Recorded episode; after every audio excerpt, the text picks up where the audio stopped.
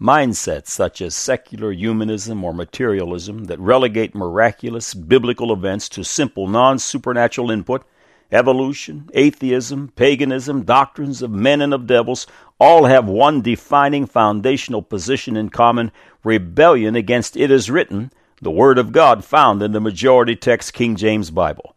The Bible is the inerrant Word of God, and to impudently reject its directives is to be found a fool. The contrary position is to fear God and His Word. Psalms chapter 111, verse 10 The fear of the Lord is the beginning of wisdom. A good understanding have all they that do His commandments. His praise endureth forever. As it was in the beginning, where man had two choices eat from the tree of life and live, or from the tree of the knowledge of good and evil and die, so it is today. Mankind can choose the fear of God and the wisdom of His Word, or reject Holy Writ and become a fool. Now for today's subject. God said in Genesis chapter 1 verse 1, In the beginning God created the heaven and the earth. God said in Exodus chapter 20 verse 11, For in six days the Lord made heaven and earth, the sea, and all that in them is, and rested on the seventh day. Wherefore the Lord blessed the Sabbath day and hallowed it. The Bible teaches an earth just over 6,000 years old. There is no room for the foolishness of evolution. Moses believed in the young earth. All the prophets and apostles believed in the young earth. Jesus Christ and his heavenly Father also believe in the young earth simply because it is truth. Man said that evolution is the answer to all life's questions. He said that this physical world is a product of actually nothing, exploding into real, tangible building materials, and through a process of time and chance evolved miraculously into what we are today. Man also says that the earth is billions of years old. Now the record. Before 1859 and Charles Darwin, the prevailing view of man was that the age of the earth was young, about 5,850 years or so. Darwin was a former theo- theology student and turned materialist. His first book, The Origin of Species, catapulted him into the status of the father of the doctrine of evolution. It's hard to fathom how this untenable, unprovable theory ever saw the light of day. It's another testimony of the polluted heritage of Adam and Eve.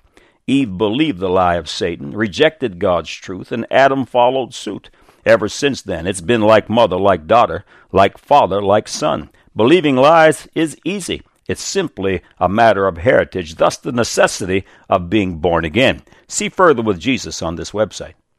Evolution has effectively promoted the causes of atheism, Lenin and Trotsky's communism, Adolf Hitler's deranged mind, racism, immorality, and demon possession, just to name a few obvious categories. But I have great news for you. Evolution is dead. They just forgot to bury the corpse. Scientists with impressive credentials are leaving the doctrines of evolution. Unfortunately, no one has informed the general public. As Science Digest reported, scientists who utterly reject evolution may be one of our fastest growing controversial minorities. Many of the scientists supporting this position hold impressive credentials in science. Evolutionist Sir Fred Hoyle. The notion that the operating programma of a living cell could be arrived at by chance in a primordial soup here on the earth is evidently nonsense of a high order. Researcher and mathematician I.L. Cohen. At that moment, when the DNA RNA system became understood, the debate between evolutionists and creationists should have come to a screeching halt. The implications of the DNA RNA were obvious and clear.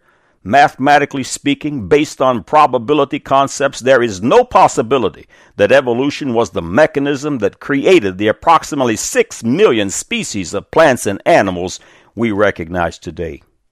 Evolutionist Michael Denton. The complexity of the simplest known type of cell is so great that it is impossible to accept that such an object could have been thrown together suddenly by some kind of freakish, vastly improbable event. Such an occurrence would be indistinguishable from a miracle. Peter Saunders, University of London, and Mae Wan Ho, Open University. From the claims made for neo Darwinism, one could easily get the impression that it has made great progress toward explaining evolution, mostly leaving the details to be cleared up. In fact, quite the reverse is true. Evolutionist, evolutionist, excuse me, Dr. Colin Patterson. No one has ever produced a species by mechanisms of natural selection. No one has ever gotten near it. Evolutionist Greg Kirby. If you were to spend your life picking up bones and finding little fragments of head and little fragments of jaw, there's a very strong desire there to exaggerate the importance of those fragments. Evolutionist Lord Solly Zuckerman. Students of fossil primates have not been distinguished for caution. The record is so astonishing that it is legitimate to ask whether much science is in this field at all. Evolutionist Tom Kemp. A circular argument arises. Interpret the fossil record in terms of particular theory of evolution, inspect the interpretation, and note that it confirms the theory. Well, it would, wouldn't it? Evolutionist Edmund Ambrose. We have to admit that there is nothing in the geological records that runs contrary to the view of conservative creationists.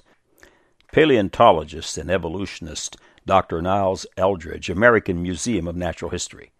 The only competing explanation for the order we all see in the biological world is the notion of special creation. Sir Fred Hoyle, astronomer, cosmologist, and mathematician, Cambridge University. I have little hesitation in saying that a sickly pale now hangs over the Big Bang Theory. Thomas Barnes, PhD, physicist. The best physical evidence that the Earth is young is a dwindling resource that evolutionists refuse to admit is dwindling the magnetic energy in the field of the Earth's dipole magnet. To deny that it is dwindling, uh, excuse me, to deny that it is a dwindling resource is phony physics. Sir Fred Hoyle, astronomer, cosmologist, and mathematician, Cambridge University. The likelihood of the formation of life from inanimate matter is 1 to a number with 40,000 knots after it. It is big enough to bury Darwin and the whole theory of evolution. If the beginnings of life were not random, they must therefore have been the product of purposeful intelligence. Molecular biologist Michael Denton.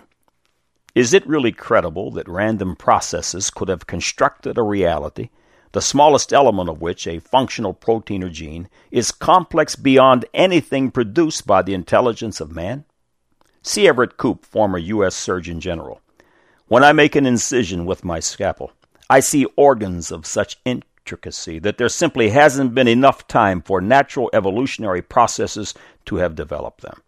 Mathematician P. Saunders and biologist M. Ho. We ourselves would be less concerned about falsifiability if neo Darwinism was a powerful theory with major successes to its credit, but this is simply not the case. C. Martin, an American scientist. The mass of evidence shows that all, or almost all, known mutations are unmistakably pathological, and the few remaining ones are highly suspect. Pierre Paul Grassé, evolutionist. No matter how numerous they may be, mutations do not produce any kind of evolution. Arthur Koestler, author. In the meantime, the educated public continues to believe that Darwin has provided all the relevant answers by the magic formula of random mutations plus natural selection, quite unaware of the fact that random mutations turned out to be irrelevant and natural selection a tautology. Norman Macbeth. Darwinism has failed in practice. Lyall Watson, PhD, evolutionist. Modern apes seem to have sprung out of nowhere. They have no yesterday, no fossil record. And the true origin of modern humans is, if we are to be honest with ourselves, an equally mysterious matter. Wolfgang Smith, PhD. The evolutionist thesis has become more stringently unthinkable than ever before. John Woodmorappe, geologist. 80 to 85 percent of Earth's land, land surface does not have even three geological periods appearing in correct consecutive order. It becomes an overall exercise of gargantuan special pleading and imagination for the evolutionary uniformitarian paradigm to maintain that there ever were geological periods. Evolutionist S. Løvtrup. Micromutations do occur. But the theory that these alone can account for evolutionary change is either falsified or else it is an unfalsifiable, hence metaphysical theory. I suppose that nobody will deny that is a great misfortune if the entire branch of science becomes addicted to a false theory. But this is what has happened in biology. I believe that one day the Darwinian myth will be ranked the greatest deceit in the history of science. When this happens, many people will pose the question How did this ever happen? J. O'Rourke in the American Journal of Science. The intelligent layman has long suspected circular reasoning in the use of rocks to date fossils and fossils to date rocks. The geologist has never bothered to think of a good reply. N. H. Nilsson, famous botanist and evolutionist. My attempts to demonstrate evolution by an experiment carried on for more than 40 years have completely failed. Luther Sunderland, science researcher. None of the five museum officials could offer a single example of a transitional series of fossilized organisms that would document the transformation of one basically different type to another. Tom Kemp of Oxford University. As is well known, most fossil species appear instantaneously in the fossil record. Francis Hitching, archaeologist. The curious thing is that there is a consistency about the fossil gaps. The fossils are missing in all the important places. David Kitts, paleontologist and evolutionist. Evolution requires intermediate forms between species, and paleontology does not provide them. Gary Parker, PhD, biologist and paleontologist, and former evolutionist. Fossils are a great embarrassment to evolutionary theory and offer strong support for the concept of creation. Wolfgang Smith, PhD, physicist and mathematician. A growing number of respectable scientists are defecting from the evolutionist camp. Moreover, for the most part, these experts have abandoned Darwinism not on the basis of religious faith or biblical persuasions, but on strictly scientific grounds, and in some cases, regretfully. I. Cohen, mathematician and archaeologist. It is not the duty of science to defend the theory of evolution and stick by it to the bitter end, no matter what illogical or unsupported conclusions it offers. Ludwig von Bertalanffy, biologist. The fact that a theory so vague, so insufficiently verifiable, and so far from the criteria otherwise applied in hard science has become a dogma can only be explained on sociological grounds. Malcolm Muggeridge, well known philosopher. The theory of evolution will be one of the great jokes in the history books of the future. Posterity will marvel that so flimsy and dubious an hypothesis could be accepted with the incredible credulity that it has. Dr. Colin Patterson, Senior Paleontologist, British Museum of Natural History, London. The following quote was taken from a speech given by Dr. Patterson. Last year, I had a sudden realization. For over 20 years, I had thought I was working on evolution in some way. One morning, I woke up and something had happened in the night, and it struck me that I had been working on this stuff for 20 years and there was not one thing I knew about it. That's quite a shock to learn that one can be so misled so long. Either there was something wrong with me or there was something wrong with evolutionary theory. Naturally, I know there is nothing wrong with me, so the last few weeks I've tried putting a simple question to various groups of people. Question is, can you tell me anything you know about evolution? Any one thing, any one thing that is true? I tried that question on the geology staff at the Field Museum of Natural History, and the only answer I got was silence.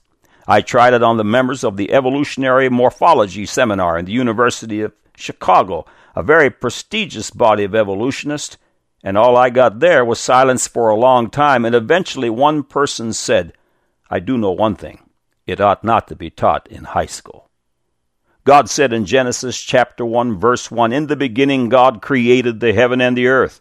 Man said that evolution is the answer to all life's questions. He said that this physical world is a product of actually nothing exploding into real tangible building material and through a process of time and chance evolved miraculously into what we are today. Man also says that the earth is billions of years old.